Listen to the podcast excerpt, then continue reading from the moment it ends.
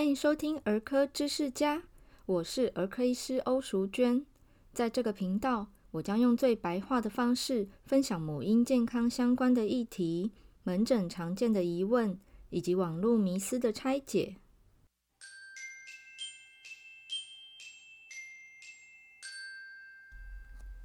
最近天气很明显转冷，欧医师在门诊发现很多小朋友开始有肠胃炎的症状，而且传染性非常的强。就我门诊曾经出现一个小孩，他前一天跟着爸爸妈妈就周末外出，那在外面吃，刚好他们那天吃的是冬天大家很常吃的姜母鸭，结果当天半夜小朋友就吐了，有一些肠胃炎的症状，所以隔天一大早出现在我的门诊。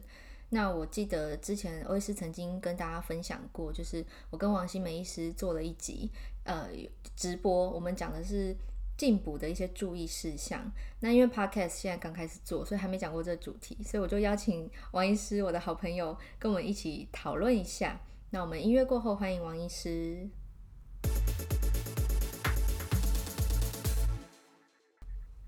嗨，大家好，我是王新梅医师。哦，最近啊，门诊真真的的确有蛮多肠胃症状的人来求诊哦，有一些可能会呕吐啊、腹泻等等的状况，嗯，甚至有一些会便秘。哦，你也遇过吗？我门诊很多便秘小孩，不止小孩啊，大人也蛮多便秘的。嗯，就是最近啊，很多人都很喜欢进补，因为天气凉了，太冷了。很多人想说，这种天气就是要吃一些暖暖的、暖胃的一些食物，甚至有些人会吃。呃，这种热炒店，嗯，也是相当热门的。因为冷冷的天气，其实吃这些食物感觉还蛮疗愈的。是啊，冬天就是需要增加一点脂肪。对，那最近欧医生有问到一个问题，是说，嗯、呃，这个姜母鸭让小朋友有呕吐的症状。那我临床上面就是看到小朋友。这种肠胃比较弱的类型，它比较不适合吃这种很燥热，甚至它在调理，呃，在料理的时候的方式是加入很多油下去爆炒的东西。哦，就热炒高温、高温热炒过后的东西都比较偏燥，比较偏油腻。嗯、像是呃，你要姜母鸭的制作过程就是要用非常多的麻油，嗯啊，非常多的这个呃姜。姜本身它就是燥热，那他们又又会用一些老姜，因为老姜又比较呃比较辣辣一点，比较有滋味。对，嫩的姜没有这种效果，它一定要用老姜。结果那种呃这个姜母鸭里面一捞起来，那个姜的比例有多高，你知道吗？一锅里头 几乎都是姜啊，它它跟肉的形态也。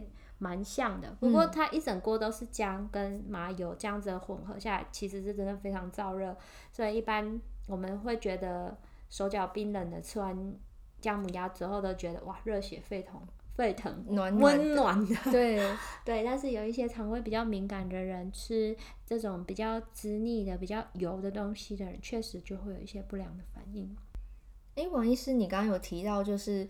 体质燥热的人，可能在这种时候，如果吃姜母鸭，搞不好就是不是那么适合。虽然真的有够冷，那有有人是适合的吗？嗯，我们要看季节。嗯，有些人在夏天的确就是不容不可以吃这些食材、这些料理。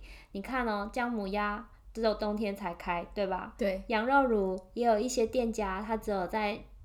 呃，秋季过后才开，可能十月过后才是他们营业时间。那在这之前为什么不开？因为天气太热了，来吃的人常常都会嘴破啊、便秘啊等等，流鼻血，流鼻血，对，这些问题很多。因此呢，他们在冬天才会营业。呃，因为这个季节比较凉了，比较适合呃一般民众来吃。那哪一些？体质的人可以吃，通常是偏比较虚寒的人比较能够吃。嗯，是那种手脚冰冷的人，就是虚寒的人吗？对，手脚冰冷不见得，现在很多都是混合型的体质。嗯，有些人他可能手脚冰冷。但是呢，它其实里面是偏燥的，嗯，所以有一些人他可能想说，哦，去进补一下，就一吃不小心就长很多痘痘，哦，嘴巴就破了，嗯，这就有可能它是混杂性的这种寒热夹杂的体质。那这种体质的人，当然也就是试出来的，他只要一吃才会发生。那如果他还不知道的话，吃通常他就会去尝试过后啦，哦、才才有这些不良反应。那到底哪一些人可以吃，哪些人不能吃？假如你平常就很容易长痘痘，很容易便秘了，而且常常时不时口嘴巴会破，还有就是很容易流鼻血啊等等之类，还有三高的族群，像是有高血压、高血脂，还有血糖异常，对，这些都不太适合进补。原来如此，所以就是体质的。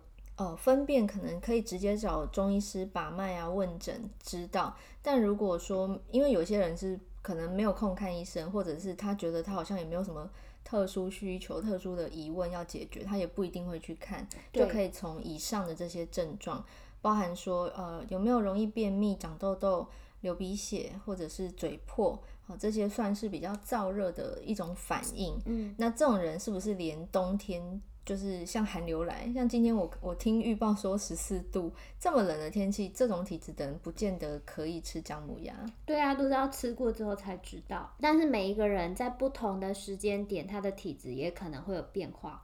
可能呢，他在他某一段时期，可能工作压力比较大，他肝火比较旺，嗯、那他这这时候的体质就不太适合吃姜母鸭。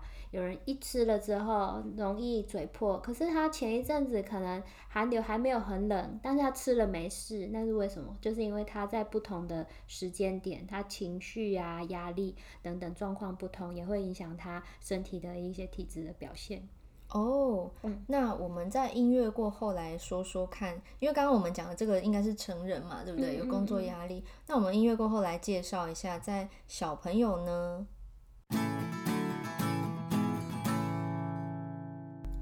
我们回到刚刚欧医师在开头讲的，就是我门诊中这个 case，这个小朋友他刚好前一天吃的姜母鸭真的是有点太补了，因为他年纪也才两岁。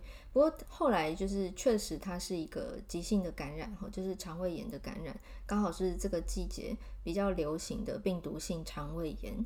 但是其实我在这个个案身上看到，就是，诶，对啊，现在很多小朋友会跟着爸妈一起外食，那就会不小心吃到成人。就是成人吃没什么关系，但是小朋友因为体质特殊，欧医师之前跟王医师有一集呃直播，我们有提过，小朋友的体质是比较阳阳刚的阳，然后比较容易燥热的，所以嗯、到底小朋友可不可以跟着我们大人吃这个姜母鸭啦、羊肉炉或者是麻油鸡呢？哦，现在小朋友跟大人出去应酬的时间也是 蛮频繁的啦。呃，小朋友假如要跟大人吃这些补品，最重要就是要注意看看，有些小朋友体质不太适合吃哦。哪一些人不适合呢？小朋友假如他比较容易流鼻血，比较容易便秘，甚至呃他。比较容易长痘痘，小朋友长痘痘吗？会，会，就是还有皮肤症状，像是湿疹那一类的，哦、就不太适合吃补。甚至呢，你说像那个姜母鸭、羊肉炉或者是麻油鸡，他们有一些周边的食品，像是这种麻油拌面线，它可能也不适合哦。哦，所以就是不只是专门我讲的这几道，其实是包含那个料理的那个材料。嗯就是你刚刚说老姜，然后麻油嘛，对不对？对，甚至有一些葱，那个叫什么？新香料。呃，它有的是炸过的那种葱酥，嗯，甚至也是燥的，所以有些小朋友吃的那个也会不舒服。哎，我会耶，我每次吃到有加油葱酥的，是不是？我就会特别口干舌燥。对啊，对啊，因为它是炸过的东西，又干燥下来的一个香料。哦、那像是如果在这种场合里，小朋友要吃什么呢？只能吃一些蔬菜啦，健康饮食。对，在这种场合，他只能吃一些简单的蔬菜，避免让他吃这些呃汤锅里面的这个补汤啦。嗯哼。否则有一些像异位性皮肤炎的小朋友，他吃完这些之后马上发作，很严重。哦。又加上冬天其实干燥又冷，然后呃这个清洁，因为。天气冷，我们皮肤天然的油脂分泌就会下降，所以这些易肤的孩子，他不只是饮食会影响，就是光天气就已经害他的皮肤已经更干了，保湿力已经下降，整个皮肤的屏障是变脆弱的，所以哦，包含体质燥热跟有易肤体质的孩子，其实都不适合吃，跟着大人吃这些所谓的冬令进补。那王医师，我想要问说，呃。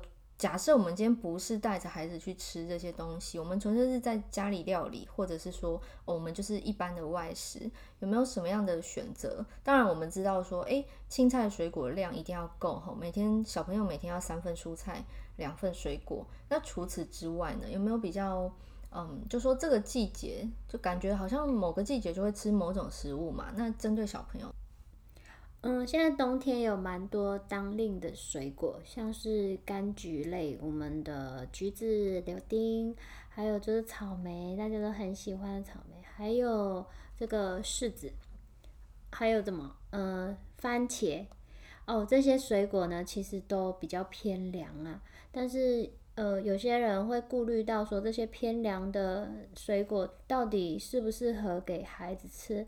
一般的时间是 OK 的，但是如果小朋友有感冒的症状的时候呢，比较不适合，尤其是在咳嗽的时候，比较不适合吃橘子。假如他是寒咳的话，吃了反而会加重感感冒咳嗽的这种症状，而且会整晚咳到不能睡。是我，我最近门诊出现蛮多小孩是，他的家长一来就是一满脸疲倦，因为小孩不能睡，通常家长也很痛很痛苦啦，那就要陪着他们不能睡，还要哄小孩。那这种咳嗽，其实我们上次有录一集嘛，我们就在讲说，就是诶，咳嗽的时候可以怎么样处理，然后哪些食物的禁忌，或者是哪些食物可以吃。那个时候也有特地就是讲到橘子哦。我说到这个，我插个非关主题的话，那一集到目前为止一直是我的 podcast 节目里面下载下就收听次数最高，第一名就它。你说哪一集呀？就我们讲咳嗽。对啊，我们讲咳嗽，那时候秋天刚入秋凉凉的。的确，那时候超多人咳嗽的啊。对，然后那时候又流行 RSV，就是呼吸道融合病毒，然后就超多小朋友感冒咳嗽。然后我们讲的那一集，虽然讲的很长，而且那一集其实收音收的不是很好，就居然公车过去不，就是回音比较大声，居然那一集收听数最多，我很吃惊，就哦有增加信心，就是。可以再找你继续做，看来有需求的人还是会收听、对啊，对啊，我很其实我很感谢大家，因为就是做 podcast 有点无聊，我一个人录的时候就很像在自言自语，不像说跟王医师录，我们还可以有对话这样。对啊，开开玩笑，讲讲。对，然后 笑场也无所谓，就很自然。但我一个人录的时候，我都觉得我好像有点像在念演讲稿，但又不不完全是。对，就是在跟自己聊天。对，好了，谢谢大家支持。真的，好，我们回来回来，就是刚刚讲到说，嗯，因为冬天很冷，大家下意识就会想要吃补。不过其实我记得之前有一次做直播，王医师有提醒大家，就是以前为什么冬令会进补，因为黄河流域。那个真的是温带很冷的地方，冬天就是冷到零下那种，就是吃补才会暖起来。但我们台湾是亚热带国家，而且我们现代人都营养过剩，三高的问题反而是比较多，都是 身体血油会油就管。所以其实我们现代人，尤其是都市生活的吃太好啊。不太需要说特地冬令进补，我我觉得我们比较需要的反而是冬天好好的去运动。对，冬天其实我觉得运动就比较不会怕冷。真的。一般啊，只要冬天，大家都想说啊，坐在沙发上盖着一条毯子，一直看电视或划手机，都超懒惰的。而且最近又下雨，他们都会有很多理由说啊、哦，最近下雨啊，所以我都没有出门。这些其实不好。如果你在家里，其实不用出门也可以做运动，就是真的起来放个音乐，看一下这个 YouTube，在在带动唱的跳一下，也会让身体暖和起来。你越缩只会越冷，因为你没有活动。因为其实身体活动起来，尤其是其实 YouTube 超多诶。我如果懒得出门，我就在家里铺一个瑜伽垫，我就没有任何器材，我没有买其他器材，我就瑜伽垫。然后我就打开 YouTube，随便找一个做核心训练的。对呀。核心肌群一用力就马上发汗。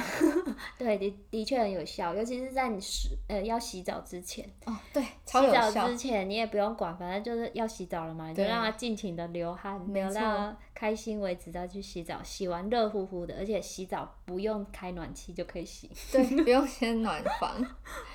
对呀、啊，所以呃，像是说我们吃东西啊，在冬天看这些都是呃橘子、柳丁，嗯、还有刚刚提到的番茄，番茄这都比较偏凉。那如果你有吃到一些燥热性的食材，像是说这些进补的、比较补性的羊羊肉炉、嗯、或姜母鸭、麻油鸡等等，要怎么平衡？就可以呃，你吃完饭后就是吃一些这种凉性的水果来平衡它也 OK。Oh. 还有另外一种方法，就是你在吃这些锅的时候加大量的蔬菜，哦，oh, 去均衡，均衡它的吃一些些那个热那个肉那个肉。还有呢，那个你料理锅里面的油，把它捞起来哦，oh. 千万不要吝啬，因为那些吃进去对身体都是负担。嗯。你就可以上面浮一层油，趁它滚的时候把它捞一碗起来，感觉比较清澈一点，再加一些蔬菜进去。嗯、千万一定要先捞油再加蔬菜，否则你 蔬菜都是油，否则一堆油的时候你加蔬菜，那蔬菜上面吸满了油，很可怕。哦，满满脸油光的蔬菜。对啊，可以吃一些像茼蒿啦，深绿色蔬菜茼蒿啊、川七呀，或者是一些瓜类丝瓜，嗯、也可以平衡这种食物的补性跟造型。我是觉得多吃蔬菜也是好事，大家聚聚嘛，就多把蔬菜都丢进去，你以蔬菜为主，它其实热量也比较会降低，又有膳食纤维，是，然后让我们肠道可以有益菌生长的空间。然后比较不会便秘，对呀、啊，但是那个补汤哦，尽量不要喝太多。嗯，就是你可能都丢进去有菜叶，那个就有一点汤汁了。嗯、那它浓缩在里头，你可能会丢一些丸子啊，或者是一些水呃饺子类的东西，嗯、那些热量超高，超高，而且盐分超高。汤 是最热量最高的东西，就是又盐分高又热量高，而且普林也高，痛风就来。对呀、啊，常常有人吃了就挨了。对，就后门承包到要我们开止痛药这样子。是啊，所以要特别注意这些饮食的细节。步骤也很重要。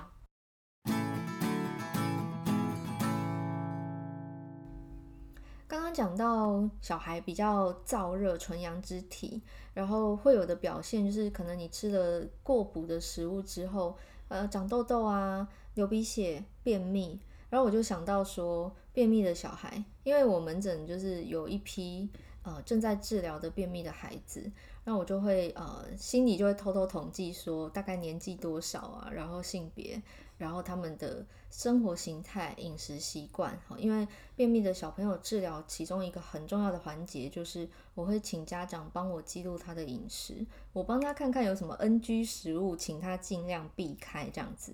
结果我就发现这一群便秘的孩子有一个共通点，就是他们一定有吃饼干，还蛮常，就是偶尔吃很正常嘛。我偶尔也会吃，但我发现他们是几乎快要说是天天吃饼干了。不知道在中医的角度看待孩子吃饼干是什么呢？嗯，讲起来啊，饼干它怎么制作的过程，它通常会有。炸或者是烤，嗯，这两种方式下去制作这个饼干。那我们中医来讲，炸跟烤它其实都偏燥热。呃，有时候有些小朋友吃到身体之后，他有的会口干舌燥，甚至呢，有些会觉得喉咙痛痛痒痒的。然后这些又想咳嗽等等，这些都是燥的一个表现，因为它会吸收身体的水分。嗯，那你吸收身体的水分，它进它进入身体之后，肠胃道它也在吸收水分，而且冬天有一个关键，大家水都喝得很少。对，因为流汗少。流汗少，你就不想要补充水分，所以我也是观察到蛮多爱吃饼干的人体质偏燥热。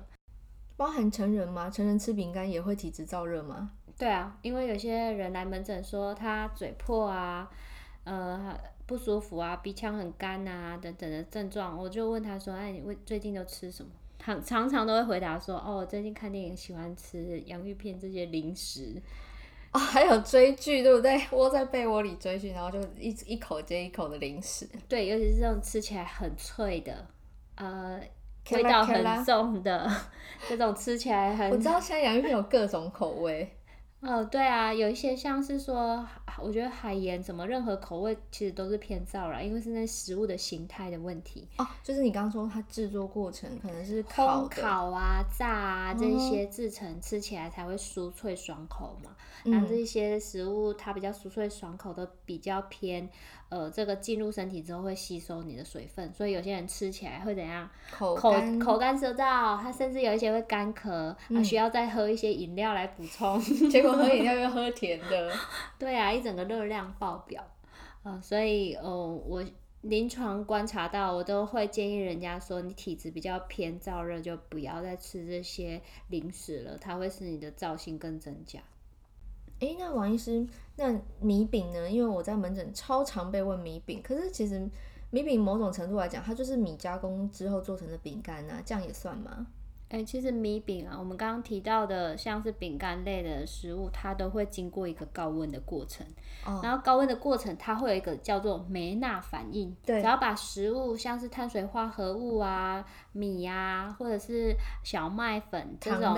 糖类把它加热之后的会经过一个化学的反应，经过这个化学反应之后就会变成酥脆爽口，甚至有一点焦香味，然后吃起来就很香。对，这个广泛使用在食品工业呃食品加工业里面，像是呃饼干、面包都会有。所以我们去吃什么焗烤，上面那一层酥酥酥脆脆的表皮，任何面包的表皮都会呈现金黄色，甚至有点咖啡色，这特别的香，有没有？嗯。那我们的零食也是。经过这个烘烤的过程，它会有一种特殊的这种香味，才让这个食物变好吃。所以呢，嗯、说米饼到底适不适合吃？我个人的建议是不要。我家长绝望了，因为因为东西还是吃这种圆形的最好。经过加工都会让这个原本的食物产生了一些偏性。那小朋友有一些要哄怎么办？吃水果。对，水果可以比较、嗯、呃软甜的，就可以给小朋友吃，但是也不要过甜。嗯，像是苹果，我就觉得蛮好的，它果胶也很丰富。苹果我觉得真的是百搭的食物诶、嗯，因为常常我们在诊间，就是因为不管什么病，家长一定会问一个问题，就是我可以吃什么？他们超常问，所以我就会大概。我的心里就有一些备案，就是百搭食物备案。苹果就是感冒也可以吃，咳嗽也可以吃，肠胃炎也可以吃。只有便秘的小孩，我可能不会太建议他吃太多苹果。可是你说便秘就不能吃苹果吗？可以吃一一两片，不要说一次吃两颗就好了。嗯，便秘的小朋友我会建议给他吃木瓜。嗯。木瓜奇异果跟草莓，奇异果他可能会觉得太酸了，嗯，但是草莓他可能会爱。嗯，那我觉得木瓜是它甜又蛮好入口的，嗯，是蛮不错一个治疗便秘的一个一个水果。嗯，还有火龙果，火龙果，嗯，嗯就很顺畅，然后隔天会见到火龙果的颜色。其实你有没有发现，小朋友便秘常常都是因为他们膳食纤维摄取不足。的关系其实有一小部分是，当然就是便秘成因还算复杂啦。但我们今天主题不是这个，我就不多 说我改天做一期便秘主题好了。好，总之呢，就是我们讲回来，就是小孩不太适合吃补。那刚刚有讲到说，诶、欸，比较燥热体质的人，哈，饼干啊、加工食品啊，我们刚刚介绍了一个专有名词叫梅纳反应，就是让食品变得很好吃、很好吃、酥脆香。然后呃有甜味等等的这个化学变化，吃多了就是不好，所以就是其实少量没有关系，那也不要天天吃。所以包含像米饼哈，今天欧医师才看到一个新闻，我真的 超 shock，因为我常我太常被问说，那可以吃米饼吗？因为家长总要找一个东西哄小孩，那感冒我说不能吃饼干糖果，肠胃炎我也说不能吃饼干糖果，他们就会很困扰。嗯。常常会问我说吃米饼，因为大家认为米饼是一个添加物最少的。结果今天爆发一个新闻，是说某某某几个产品，就是某个品牌底下的某几支产品，被验出他们的米饼重金属含量超标。那个重金属是铬，那它的来源是哪里？应该就是米啦，镉米。对，哦，因为米饼是米做的嘛。是。那这个重金属超标对小朋友会呃。对他的身体产生伤害，哈，主要是在肾脏。那所以我，我我我今天看到我真的超震惊，我想说完蛋了。平常家长问我说，那可以吃米饼吗？我都跟他说好可以，因为他们都是买那种没有没有甜味的。那这样饭也不能吃啦，稀饭也不能吃啦，怎么办？就是、因为来源是米嘛。对，那个产地要挑一下。对，现在好像什么东西都不能吃，好难。可，可能同一个品牌不要太，就是知道。呃，品牌忠诚度不要太高，换着吃。对啦，对，产地，比如说平常吃呃诶，其实我没有仔细看新闻里面那个产地，但总之就是你去查一下，是国内的品牌吗？对啊，就旺旺集团的。哦，这样。大品牌。为什么在这里露出品牌？没关系啊，因为我没有说谎，我也没有恶意攻击。这里是大家看新闻就知道。对，大家看新闻就，而且 podcast 真的是蛮 freestyle 的。也是，就是在像闲聊一样。我我我自己是这样想啦，就是我一个人录的时候，我就假想我是在对着门诊家长喂教。对，那找你录我就可以很很放松，有点聊天这样。总之就是，我今天看到这新闻，我整个哇，家长问我说：“那饼饼可以吃吗？”我就还要说：“呃，那你要挑一下品牌。”好，结论就是，其实要让小孩吃原形食物比较好，嗯，对吧？对，我觉得百搭的还是。最近季节可以吃的柳丁啊，我觉得柳丁很还不错。我侄子很小，那每次我在吃的时候，要不要来阿姨喂一口？他愿意张开嘴巴，非常的棒。嗯嗯，对，就是原型食物，我意思解释一下，因为也许有人是第一次啊、呃、听到这个名词。原型食物指的就是没有经过繁复料理或加工的食物。举例最简单，就便利商店也买得到，烤地瓜啊、哦，对，香蕉，好，苹果。烤地瓜，然后现在甚至有马铃薯。我之前在全家便利商店看到蒸马铃薯，然后像 Seven 有卖蒸地瓜，这些都算原型食物。嗯、那呃，例如说鲜奶其实也可以啦。就是如果你真的要投喂小孩食物的话，拜托投喂原型食物这样子。对啊，所谓的面包它是什么呃做的嘞？面粉、小麦呀、啊，还有奶油。对，那那面包就是加工食品了。对，所以饼干也是，就算米饼都算加工食品。对，那那饭呢？就是圆形食物。对，因为饭你看得到米粒的形状。是。哦、这个呃各种根茎杂粮类的作物，直接煮熟直接吃的这种都算圆形食物。对啊，所以也可以给小朋友做一些地瓜饼啊，我是觉得不错。怎么做地瓜饼啊？地瓜饼之前有人教我说，它就是蒸熟之后把它捣成泥，然后弄成圆饼状，稍微、嗯。就是锅子干煎一下，嗯嗯，干煎就可以了。嗯嗯嗯嗯嗯。哦，这个简单呢，这连我都会。我厨艺二十分的人都会。你厨艺二十分啊？对，我的厨艺就是能吃不会毒死人这样。对啊，所以这种很简单的小零食，地瓜是很甜啊，它也很多膳食纤维，没错，吃了也很健康，我觉得这是可以给小朋友吃的。嗯，好。那今天的主题呢，我们就介绍到这边。呃，如果你对我们的讨论的话题有任何疑问的话，欢迎到欧医师的粉丝团儿科女医艾米丽，还有王医师的粉丝团是王新梅医师，可以到我们的粉丝团私讯或者是留言给我们。那这个节目如果你觉得实用的话呢，请帮我分享给周遭的朋友，让更多人可以听见。跟健康、还有保健、还有儿童的这个照顾上有关的主题。那之后如果有适合的话题，或者是诶季节又转换了，我就会再找王医师，我们就再录一集相关的，好比较时事或比较当令的这些题材来讲。那也邀请大家帮我到 Apple Podcast 留下五颗星的评价，让这个节目有机会被更多的人听见看见。谢谢大家陪我们。今天就到这边喽，我们下次见，拜拜。拜拜。